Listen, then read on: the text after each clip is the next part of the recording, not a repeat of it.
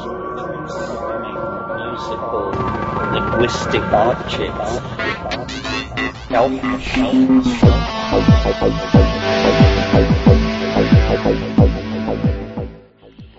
Greetings from Cyberdelic Space. This is Lorenzo, and I'm your host here in the Psychedelic Salon. And today I'm going to play another of the 2015 Palenque Norte lectures that were delivered during the Burning Man Festival. Our featured speaker is the good friend of my wife and I, Dr. Alicia Danforth, who you may remember is the co-investigator with Dr. Charlie Grob, and who are studying the potential that MDMA may have to lessen some of the social anxiety associated with autism. Now, I know that a lot of our fellow saloners are like I once was, out there at the end of the line with hardly a single person they can get together with to uh, talk about psychedelics. And I know how lonely it can get when you feel that you are the only person in your group who actually understands what psychedelics are all about. So this talk may come as somewhat of a surprise to you, because in this talk, Alicia takes on the 800 pound gorilla in the room, the psychedelic jerk.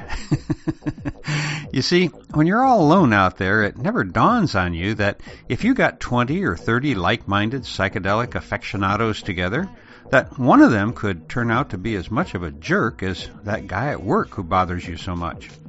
You wouldn't think that psychedelic people would be like that, but the truth is that just because we are positive about the potential that psychedelics provide for us humans, we are nonetheless uh, still very much human. And like money, psychedelics, without a lot of work on your part, will only make you more of what you already are.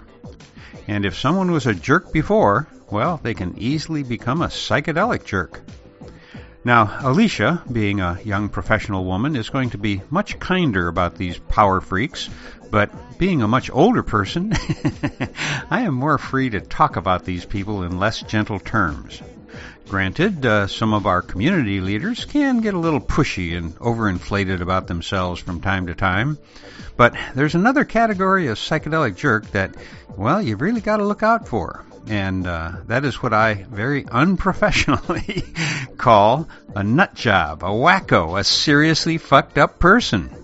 And believe me, if you are ever fortunate enough to become involved in a large psychedelic community, you're going to come into contact with one or two of these people as well. And speaking from experience, the best thing that I've found to do, uh, should one of these freaks ever begin stalking you, is to completely ignore them. For you, this person does not exist. Don't acknowledge them in any way, and eventually they'll find somebody else to put their crazy on. Anyway, let's return to the 2015 Burning Man Festival, where Alicia Danforth has just begun delivering her Palenque Norte lecture. A place for us to come together and talk about new ideas and exchange information with each other. I am going way out on a limb. This is probably my biggest Burning Man challenge. Um, I am very accustomed to working with lots of data and PowerPoints and all sorts of security blankets when I give talks. And Palenque Norte is really all about giving speakers an opportunity to try out new material and speak from the heart. So this is unfamiliar territory with for me, but there is something that's been weighing on my mind and my heart for several years now, and I thought I want to draw power and strength from my community to help address some issues that have been uh, very persistent for a couple of years. Uh, the title of the talk suggests that I'm going to be talking about power. And I'm hoping that this talk will be somewhat of an alchemical process where I start by talking about something kind of negative, but I hope together we will explore some of these topics and come out with something solution oriented and more positive to help us move towards healthier communities and healthier personal relationships with psychedelics. So, as John mentioned, um, I'm a researcher. I work with I've worked with psilocybin and MDMA assisted therapy in research settings.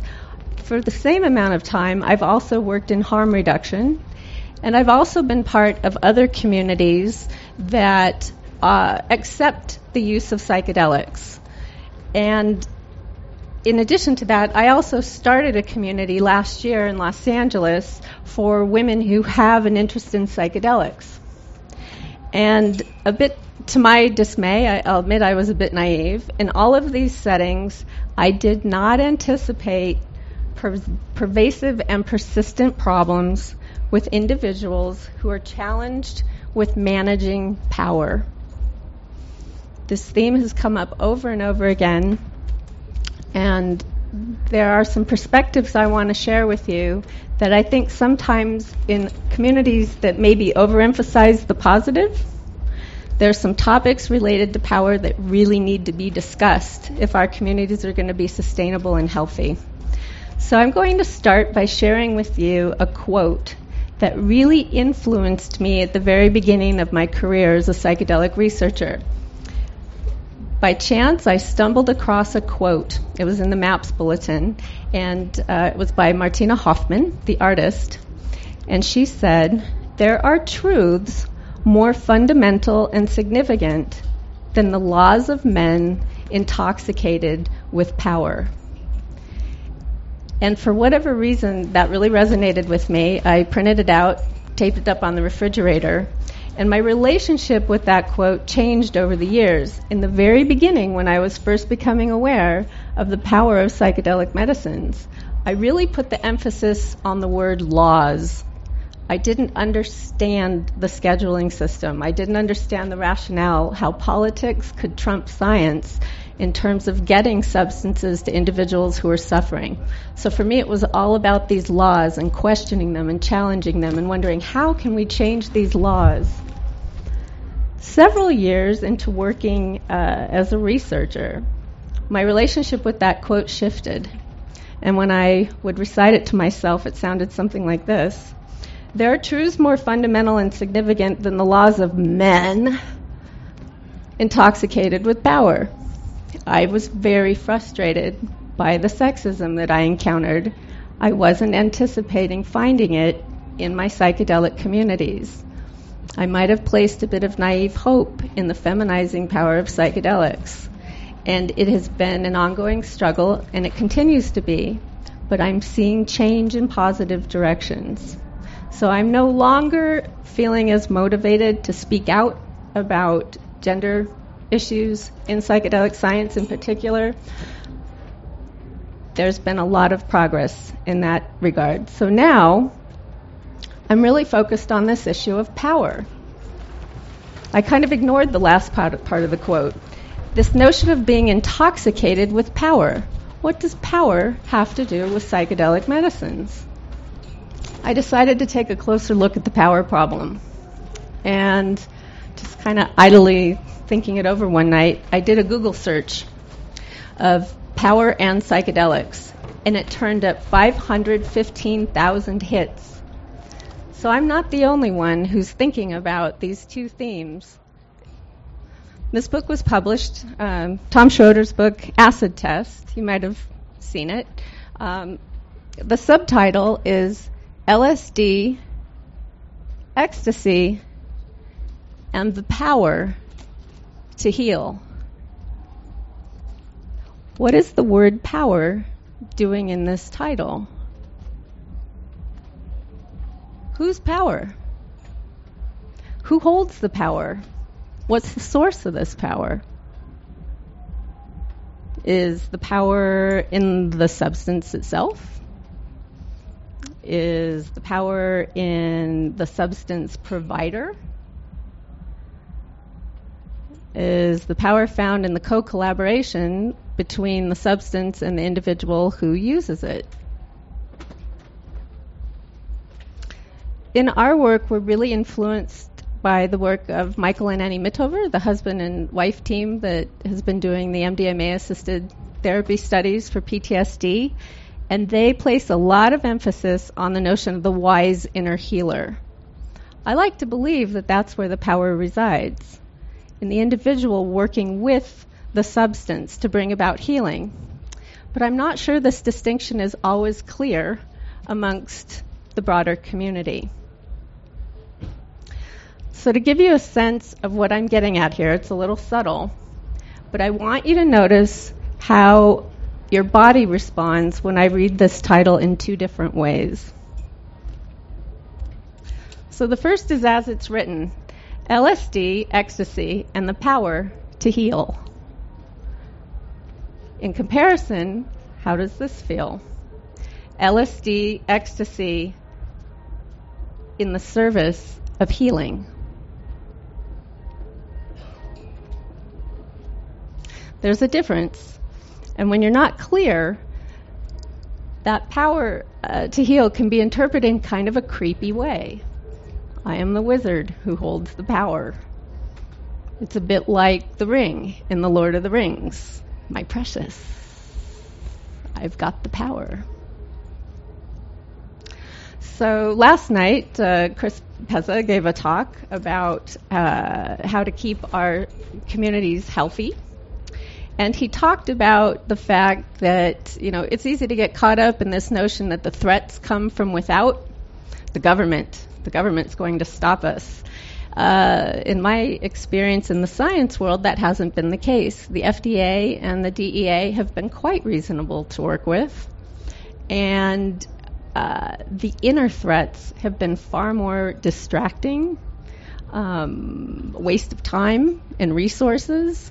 So I want to, instead of looking without to the powers that be that might be trying to prevent us from using the substances of our choice, using our medicines the way we decide is best for ourselves, you know, regulatory agencies preventing us from doing science.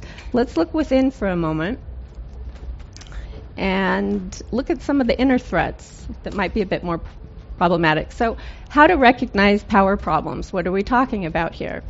So, I'm going to ask for a show of hands. How many of you have encountered individuals who disrupt communities due to their unhealthy relationships with power? This is something most, most people in the room are familiar with. So, keep your hands up if you have encountered this problem specific to psychedelic communities or groups where there have been powers with problems with power. A few. Okay. So what am I talking about here? What does this look like when it shows up? It seems like it might be a new topic for a lot of people in the room. So often the individuals who are disruptive in our communities they often present with narcissistic or grandiose behaviors. What are we talking about here? I have a list of 10 attributes, behaviors to look out for. So they're often extremely charming. It's very hard to believe any you know uh, negative feedback that someone might give you about them because they're extremely charming. They make a great first impression often. They know a lot of people, but if you look closely, they often have few, if any, really healthy relationships.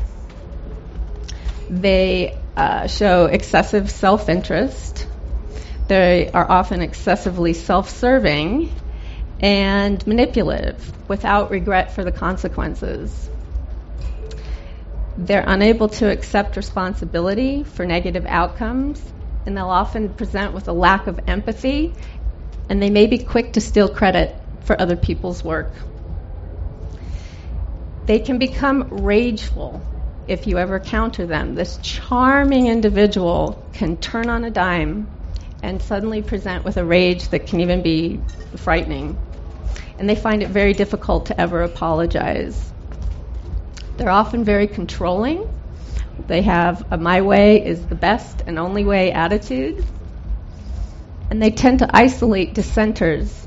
Many, many times when these sorts of problems are going on with power relationships and group, the people who are being affected by it are afraid to speak up because this charming individual has worked the group in a way that they're afraid of negative repercussions if they cross them.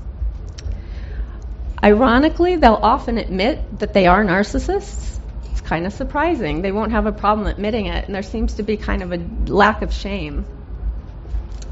And another way to identify narcissists or individuals who are abusing power in our communities, they often love and are drawn to other narcissists. They feed the narcissistic source in the other, as opposed to You might think the dynamic would look something like this. No, I'm the most special. No, no, I'm the most special. I'm the most important and powerful person here. But instead, the loop looks very validating. Yeah, you are the best. No, you're the best. We're the best, and we're better than all the rest. So watch for that dynamic developing. And here's the big giveaway if none of this has really seemed familiar to you, you might be aware of these individuals that everybody seems to be talking about all the time. They get talked about a lot behind their backs. They're in, they've often intimidated the rest of the group members into being afraid to confront them directly. There's often a lot of chatter in the background. Did you hear what so and so did? I can't believe he did that. Did you hear what he said or she said? So, um, those are some of the telltale signs to look for if a member in your community is abusing power. So, what's wrong with a little narcissism? What's wrong with a little fame and glamour? So, there's room for all types. We need our performers, we need our charismatic uh, spokespersons, individuals who you know, uh, inspire imagination, uh, inspire people to contribute uh, financially or in other ways to, you know, a growing psychedelic community. Is psychedelic celebrity a problem? Inherently, no. Not really. So we we have room for some peacocks. You know, look at me, and I'm psychedelicier than thou. That's that's that's okay until until it undermines scientific integrity and the credibility of the record. That's one area in which it becomes problematic. If someone gets so caught up in this notion of being a psychedelic rock star in the in the limelight, I've been, you know, flown to this fancy international conference and all these people have come to see me. My results from my study better be spectacular. I'm famous. Which, by the way, I just have to say, I think no one, with the exception of maybe Timothy Leary, is famous in any psychedelic community. They're well known in a very small niche community relative to the larger population. So watch out for that notion of the psychedelic rock star. Another uh, instance in which it really isn't okay is when the power is abused. Individuals in psychedelic states are hypersuggestible. Uh, Dr. Charles Grob and Mar- Marlene Del Rios actually published on this topic in the 90s, if you're curious and you want to take a deeper look at it. They talked about problems of abuse and what it means when somebody who is intoxicated with power capitalizes on individuals in hypersuggestible states and abuses power when individuals are open and vulnerable. Here's an example. Many of you are probably familiar with uh, the abuses that take place in shamanic settings when the shaman doesn't follow an appropriate code of ethics and transgresses often in you know, in terms of committing sexual offenses. But those are examples of people taking advantage of hypersuggestibility. It's a problem. A third problem, and this is the one that has probably been the biggest drain on me personally in terms of my time and resources, is individuals who are abusing power in psychedelic communities often divide them. They create a very divisive presence. I think intuitively they know divided we fall. If they are interested in power and control, they want to sever strong bonds between other individuals in the group. So they have a very, you know, you're for me or against me attitude. Watch for that. Be mindful if that's going on in groups in which you participate. Uh, they also, uh, you know, you know, they want to know, you know, if I if I can't control you, then there are going to be repercussions. So, so those are those are three areas where you know uh, this kind of narcissistic narcissistic behavior can really become problematic. So, questions to ask yourself if you are doubting, uh, you know, the influence of, of someone in close proximity to you or in groups that you support or participate in, um, when someone appears to be abusing power or making a power grab that seems somehow inappropriate, what are their qualifications? Are they a self proclaimed guru or expert? Are they claiming authority that they really haven't earned? How long since their first psychedelic experience or their first really powerfully transformative psychedelic experience? That's a good thing to know because often people will go through a period of ego inflation and expansion, and some of that grandiosity is part of a normal, healthy transitional process. I've been given a vision about how I'm going to change the world. I have a mission now. And there can be a sense of inflation, um, an enhanced sense of importance, uh, a sense of meaning and purpose and it can, it can be part of a normal growth process. Um, what to look out for? The warning sign is often when that language starts sounding more like, I'm going to crack the code. I'm going to figure it all out.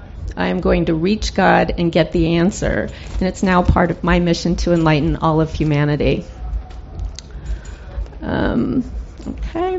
So, what is their stated motive? If they are assuming a position of power and leadership, uh, do their actions match what they state as their mission or their claim to power? Are they presenting original work? Or are they rehashing the work of others and taking credit for it? Is there evidence of secondary motives? Is there a lot of self aggrandizement, craving for validation and recognition? And a tip off can be uh, how do they behave in social media? What are they posting? What are they sharing? How are they promoting themselves and their claim to power? And a tip off, and I, my apologies if I'm offending anyone in here, but it's I, I've seen this time and time again. A tip off for me is always when I see a post that starts, I am humbled to announce. To me, I, that translates to you're about to read a big brag So, are they involved in empire building? Are they really invested in building community?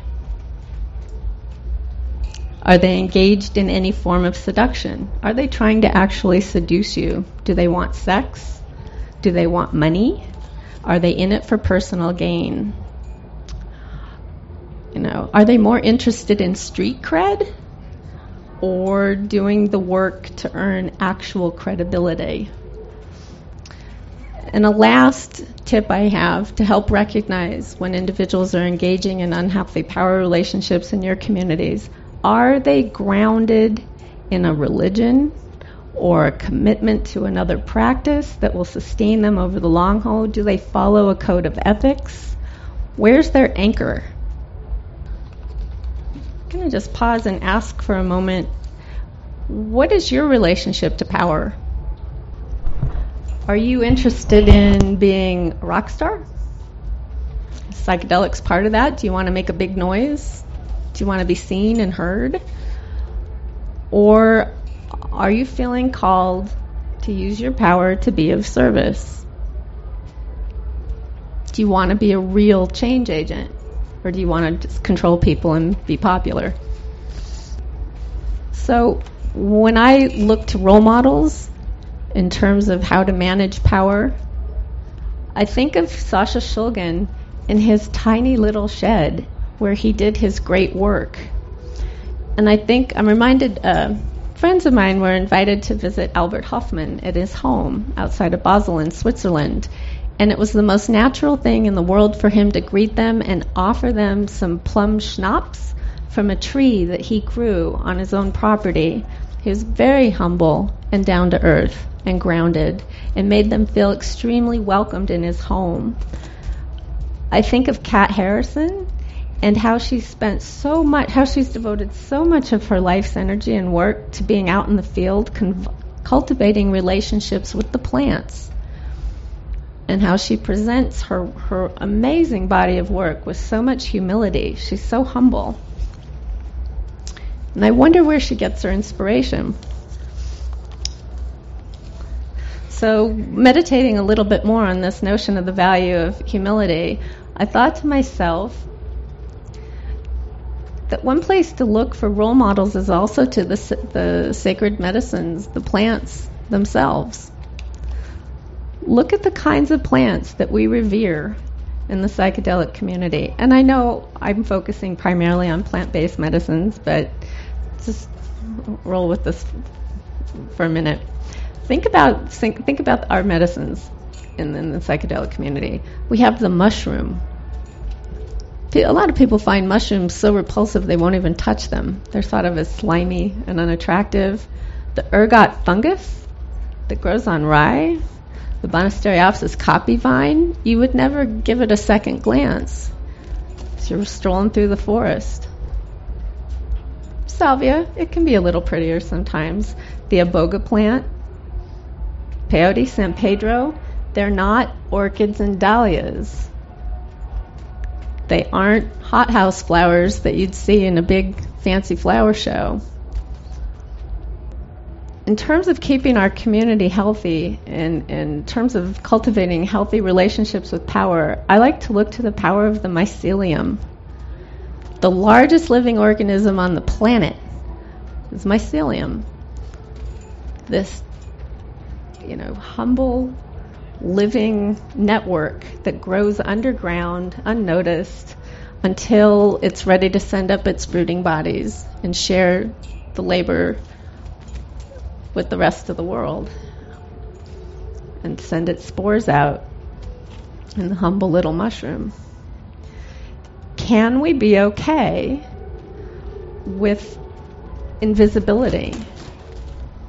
You know, can we lead from the back of the room and come forward when the time is right instead of clamoring for the spotlight all the time? So, as I conclude, I just, again, wanted to shift the focus to something positive and just uh, consider a couple points about how to keep our communities healthy regarding checks and balances for power. You know, how do we do that? What what can you do if, if somebody who is engaging in these narcissistic or grandiose behaviors is causing disruption in your community? Well, one thing that is proven to be very effective is cultivating a council of elders. Individuals with integrity who have proven that they are reliable and trustworthy over time, and p- individuals who are open to being sources of sage advice. Seek counsel maintaining a gender balance.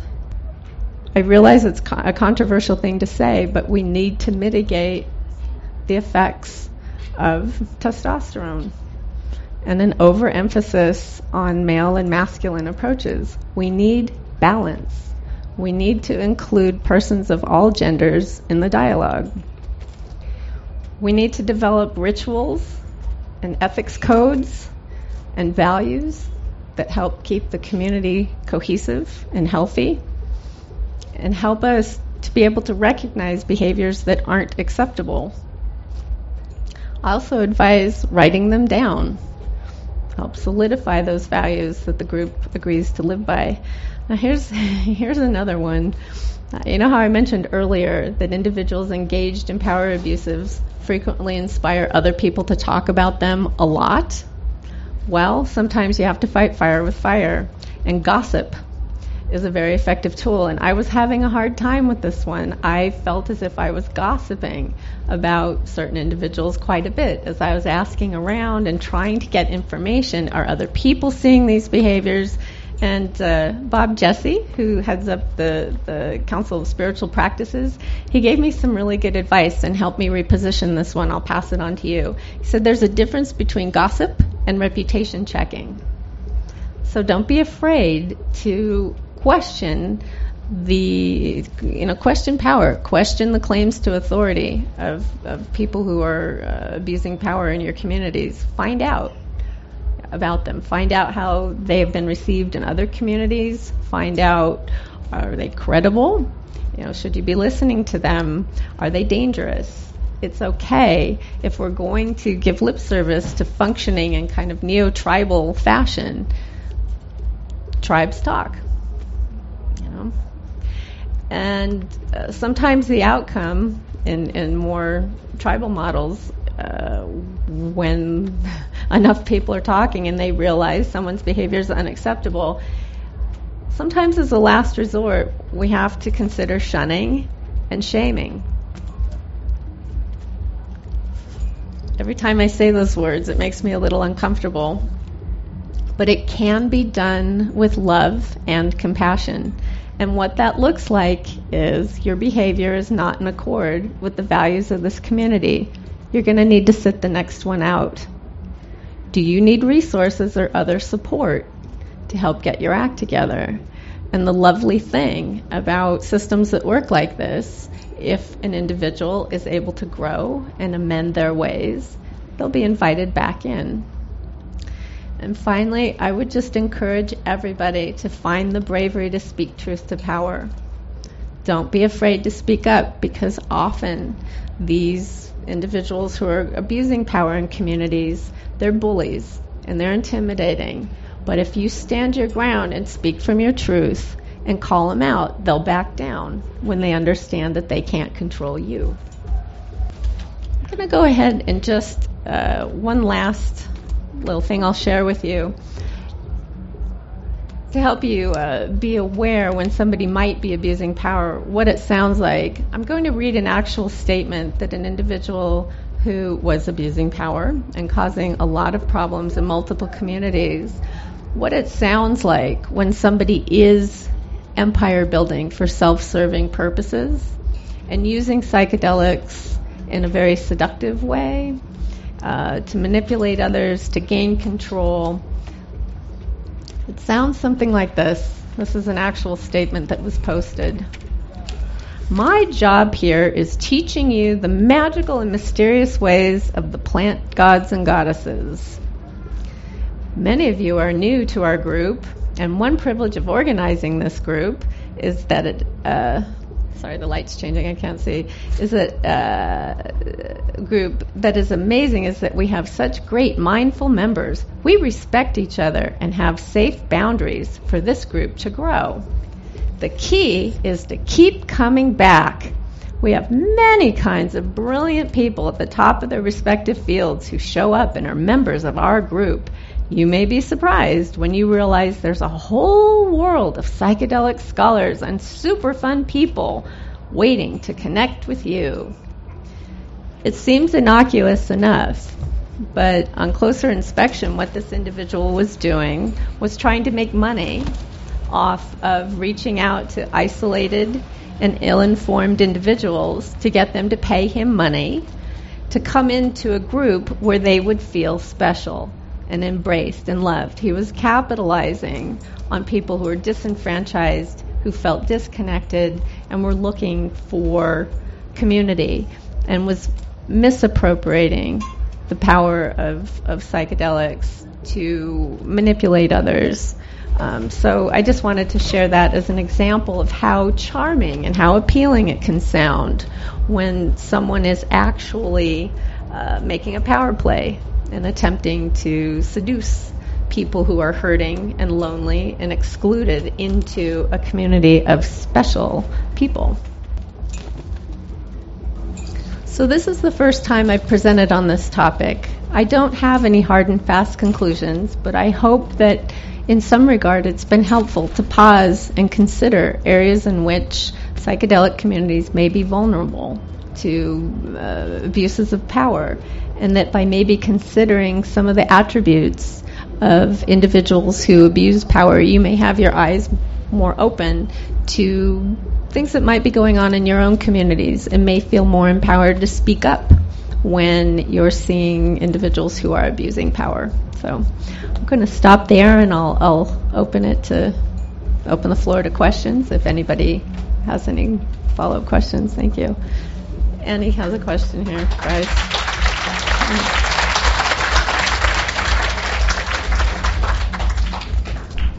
There's a question right behind you. They'll pass the mic to you. Oh, behind you, there's a question, and then we'll pass the mic.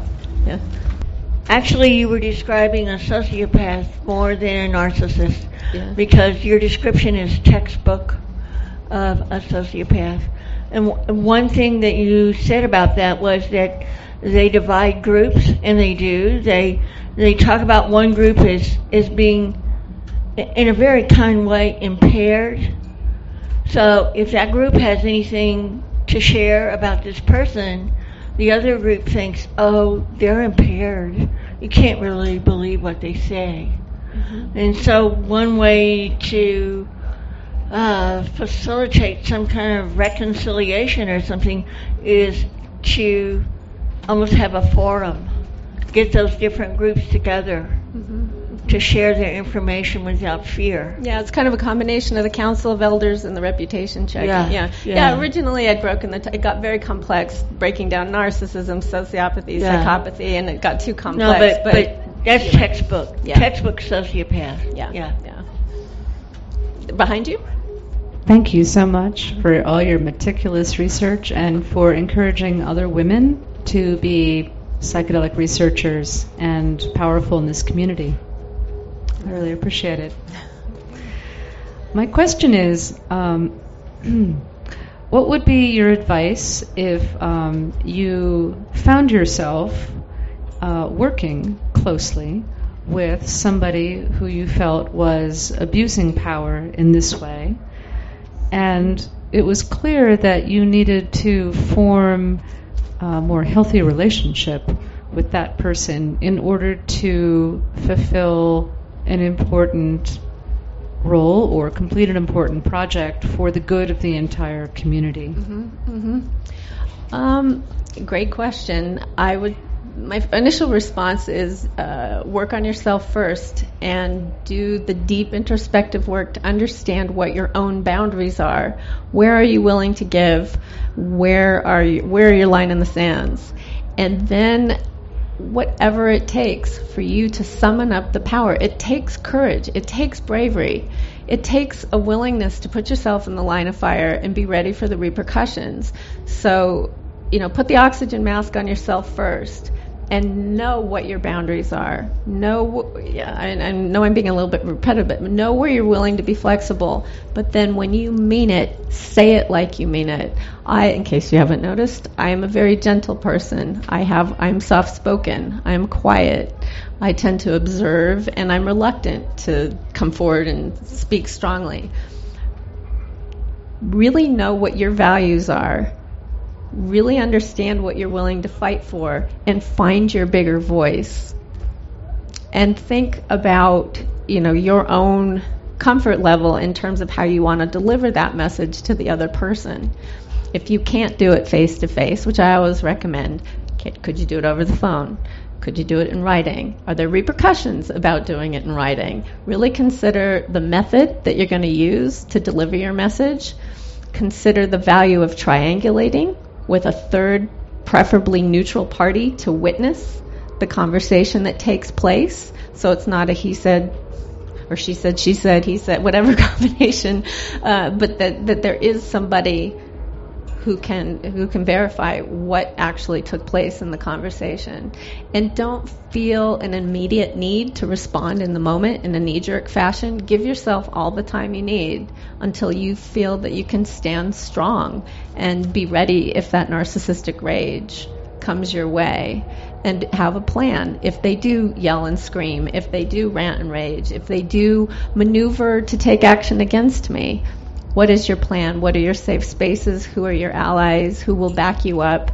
And so don't be in a hurry. Know your own boundaries and uh, you know summon your courage. Don't be afraid to be brave because more often than not they'll back down. They're busy trying to control a whole bunch of other people, and they'll often give up if they realize that it's not going to work with you. So, Thank you. yeah. Hi, I also have a question. Um, do you think that there are also people who are not like conscious about abusing power in this position? Oh, most And- most definitely. Yeah, a lot of times they'll they'll have a stated motive, and and if you really listen, you get the sense that they believe, you know, what they're telling you. But l- look past what they're saying and look and see if their actions, if there may be secondary motives that aren't even that that the individual's not even aware of. But uh, you know, you know, you know, honor what they say, but really observe what they're doing. Do they match? And and often it is the case that they're not aware, and that's another case for speaking up. Sometimes it's just a matter of holding up that mirror. Do you think uh, some of this may be a product of the fact that this is um, in a context of prohibition? Because um, what I've started to observe a little bit is um, many of the people that get drawn to these types of things are kind of uh, already kind of out there or already on the fringe already, um, and that this is they're attracted to yet another thing on the fringe. Um, and I, am curious if, as this um, this work comes more into the light and is maybe better regulated or has more guidelines or um, just has a stronger, more vigilant community, that many of these problems may be lessened. Yeah, yeah, that, that prohibition issue is really interesting. And I, in the longer version of this talk, I had a bullet point about this concept of I'm special, the rules are for fools, rules are for ordinary common people. I'm above that. I they don't apply to me. I'm special, and I think that prohibition aspect can be very enticing to somebody who has a self perception of being above the rules, being extraordinary. And I, I have to ask myself frequently what's the difference between having a rules are for fools attitude and conscious rejection of unjust laws? You know, I, I, I my background is uh, I, I, worship in the Quaker tradition, and Quakers show up and witness. You see something going on, you know, you call it out. So another part of that is, you know, civil disobedience, you know, conscientious objectors. Uh, the distinction can be really fine, and I think the whole prohibition aspect of of it muddies it.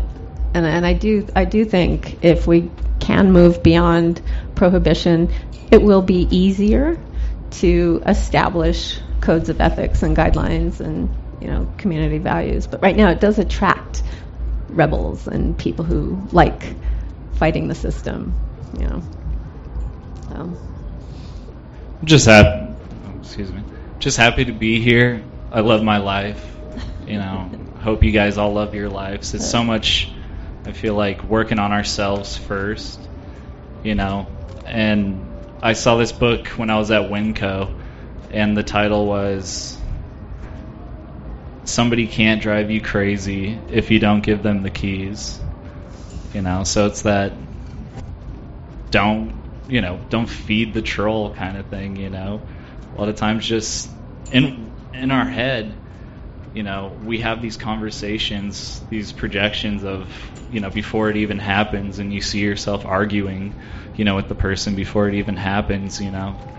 And I think we just need to get to a point where we start thinking about the conversations that we want to have the way we want it to be instead of you know you know resisting against it and uh, you know charging you know our thought process in a more positive you know just stream.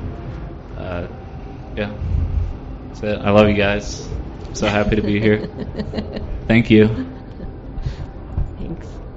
Um, yeah you, you spoke for a second on um, uh, counteracting testosterone and you know sexism or and whatnot.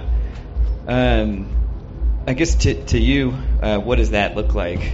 Um, or just you know specifically, how does that come out, or what are what are traits that come out that you can point to?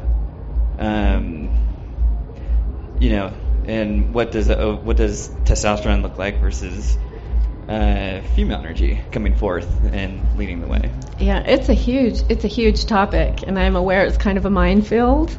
Um, what does it look like in my day to day work as a researcher? What kind of situations do I encounter, or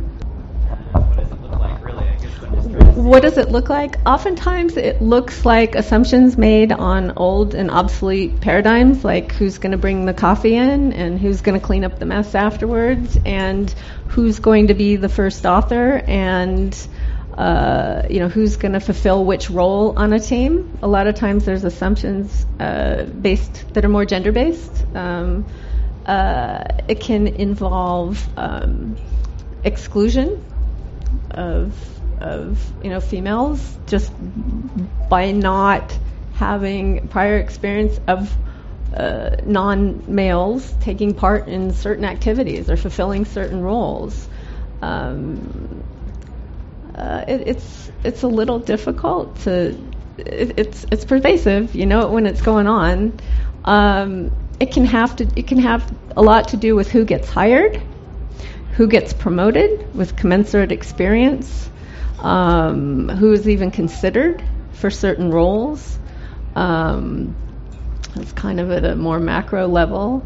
Um, yeah, and it can go going down to the micro level. It can be who's expected to pick up the dishes after lunch.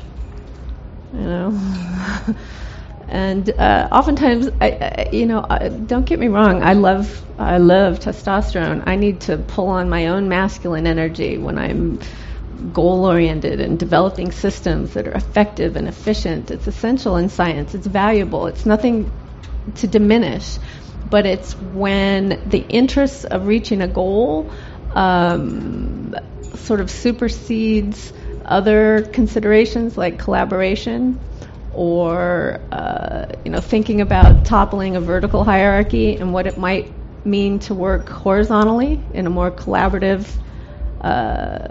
you know uh, group oriented fashion. These are all broad generalizations, and I'm I'm very concerned in the moment, speaking extemporaneously, of being sexist in my own in my own comments, but trying to give you a sense of what it's like to be uh, female in the sciences and uh, male-dominated workspaces. It's it's mi- macro, micro, pervasive, and uh, very disheartening at times. That being said, I work with a majority of men who are very balanced within themselves and can bring forth the best of their masculine and their feminine depending on the task at hand and they're outstanding role models and they're individuals who happen to be male that I've worked with for many years who have never you know made me feel as if I was on the you know receiving end of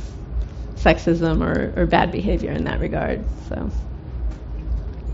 did I answer your question? yeah. Okay. Anyone else have a question before we wrap? Uh, is that a question in the back? Yeah. Um, this question is more relevant to um, the concept of masculine and feminine energies. Do you think that um, these. I mean, the way we're kind of talking about these, they seem like they're polarized. It's like, like these are masculine qualities and these are feminine qualities. Do you think those are biologically imposed or culturally imposed? Uh, I find it more helpful to think of as a spectrum. You know? Cool. just and sometimes this, I always think of the mixing boards that audio people use, and it's just sometimes one aspect is dialed way up, uh, kind of like uh, make an unpleasant noise, you need to kind of bring it back down. And, and you know, the goal that, that I'm always striving for is balance. Thank you. Yeah. Uh, okay. Um, relating to being around somebody that might be showing those narcissistic characteristics, um, do you think that I, I think that it, I guess I think it is important I'm one of those people where I see it. I there's someone recently that I've experienced that with, and I feel the urge to say something, but at the same exact time, my preference is can't I just remove myself? Because I know I can. Like I can. I don't have to be friends with that person. I can just leave mm-hmm. and never speak to them again. But there's that conundrum that's like, but then is that right for me to like leave them doing that bad shit to other people? you know so it's kind of like i was talking about it last night and i was kind of really unsure of what because at this point my reaction has been i'm just done with that i want to walk away and i don't ever want to speak to them again even not even calling them out on what they've been doing so do you think that that do you think that it is always a necessity to call them out on their negative actions, or do you think sometimes for self-preservation it's best to just remove yourself? Mm-hmm, mm-hmm. Um, yeah, what you're you're getting to the, the heart of it is really discernment and wisdom. Um, I work in, in, in, uh, as, a, as a therapist with dialectical behavioral therapy, and one of the skills that we teach is you know interpersonal relationships, and it's sort of thought of a triangle diagram, and you're always weighing your objective, the relationship, and your own self esteem.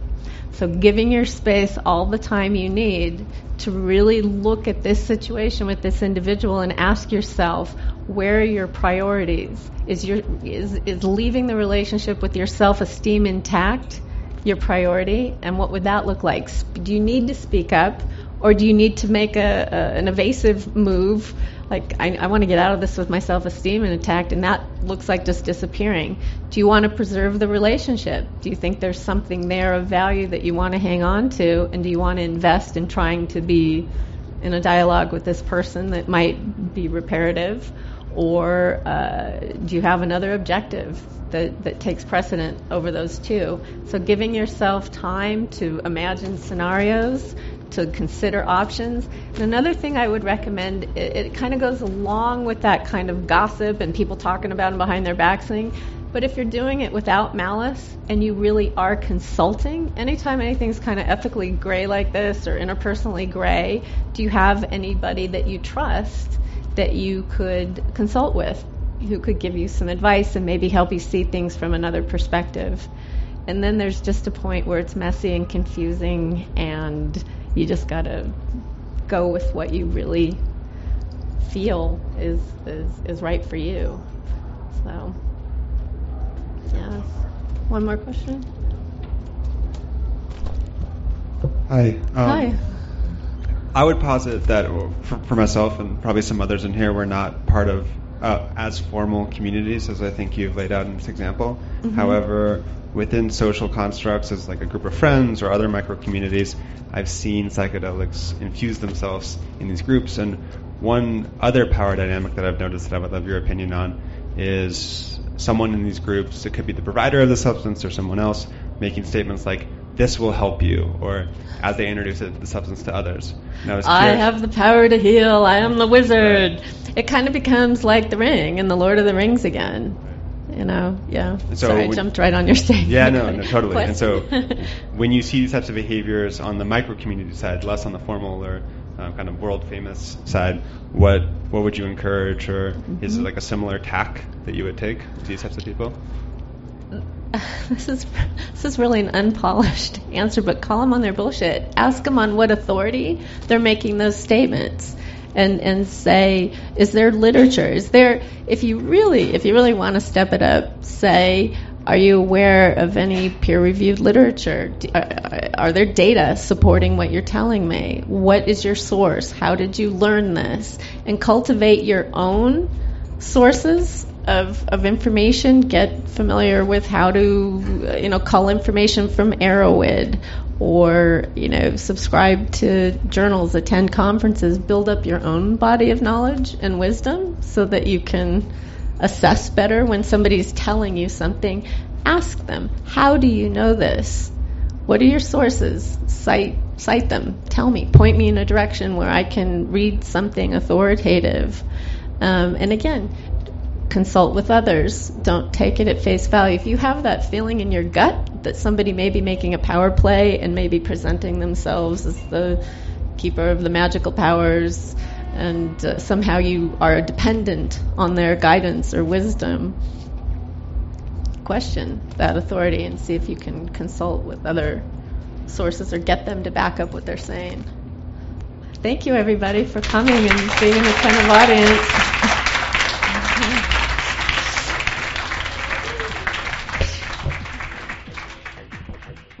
You're listening to the Psychedelic Salon, where people are changing their lives one thought at a time. And one final comment that I think uh, should be made here is that the prejudice and sexism that uh, some women psychedelic researchers sometimes experience isn't unique to the psychedelic community. keep in mind that these FDA approved studies now fall within the realm of the overreaching scientific community. And today, psychedelic researchers are actually part of the scientific and medical establishment. So this is a much more widespread problem than what just affects the psychedelic community. The scientific research community as a whole can uh, maybe use a little more public scrutiny about these issues as well, it seems to me. That said, I find it both wonderful and amazing at how many young people, both men and women, are now being drawn into the organized research of psychedelic medicines, and uh, hopefully they won't be put off by a few jerks in their midst. Now, speaking about medical research, I just read a request from our forums uh, urging military veterans who have PTSD and are or have used cannabis to treat it to become involved in a new study. Two groups, uh, Grow for Vets and Care by Design, are currently in the process of recruiting qualified patients for a six month research project that intends to demystify the healing connection between veterans, PTSD, and cannabis.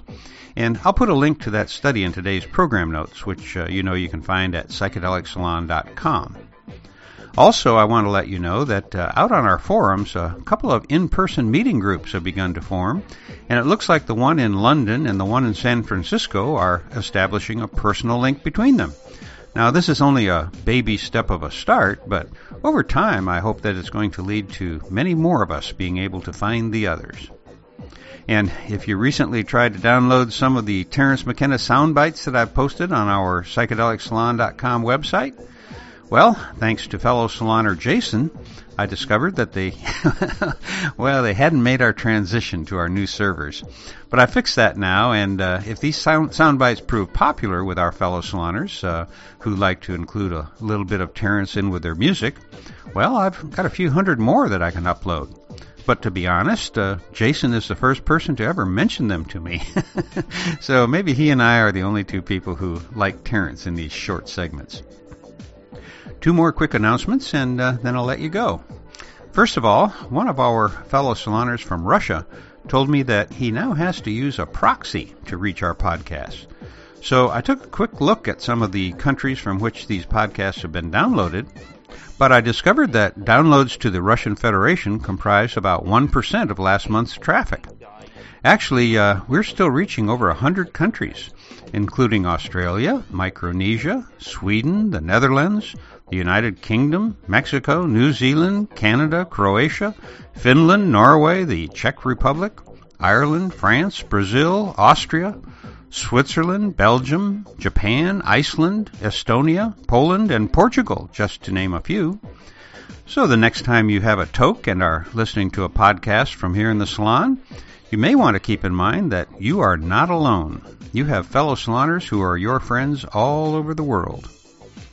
And finally, a quick mention about the paperback copy of my novel, The Genesis Generation. As you know, uh, last March I released a new edition of my novel, both in paperback and in Kindle format. To be honest, I thought that I'd sell a lot of copies of it in paperback format. However, the truth wasn't so exciting. I purchased 40 copies myself and I sent them to friends, family members, and to podcasters who I hoped would interview me and maybe help sell a few copies.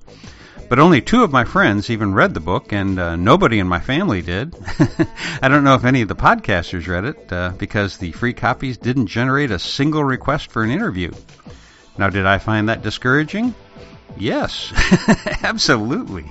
But uh, back when I was practicing law in Texas, there was a saying that has stuck with me, and that is, dance with the one who brung you.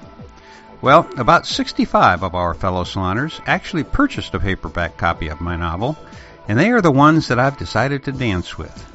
Now, after I'm dead, these books may be worth uh, more than these wonderful people paid for them. But I don't want to wait until I'm dead to thank them. So, over at CreateSpace, where I published it, I raised the price to $350. Amazon, of course, uh, discounted it to around $280. But whatever you do, please don't buy one from Amazon.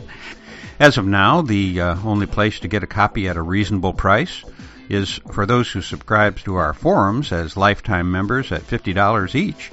They can pay another $10 and I'll send them a paperback copy of the Genesis Generation. Along with an email letting them know what number copy they have. You see, since this is a print on demand publishing company, each copy has the date it was produced printed inside the back of the book. So anyone who purchased a copy before October 1st of this year has one of the first 100 copies. And if you go out to Amazon right now, you'll see that used copies are, well, they're sell- selling for way more money than the new ones are, which uh, tells you something about the Amazon used book marketplace. The truth, of course, is that it's going to be a long time, if ever, that these books are worth more than the $10 our lifetime members can pay. But who knows? Uh, one day I may even remove that option, and then there will only be a small number of copies that were ever printed. But if you just want to read the book and not have a paper copy, you can still get the Kindle version for only $2.99. And Amazon Prime customers can read it for free. But for what it's worth, you fellow saloners who now have a paperback copy of my novel are among my very favorite people. Thanks for believing in me.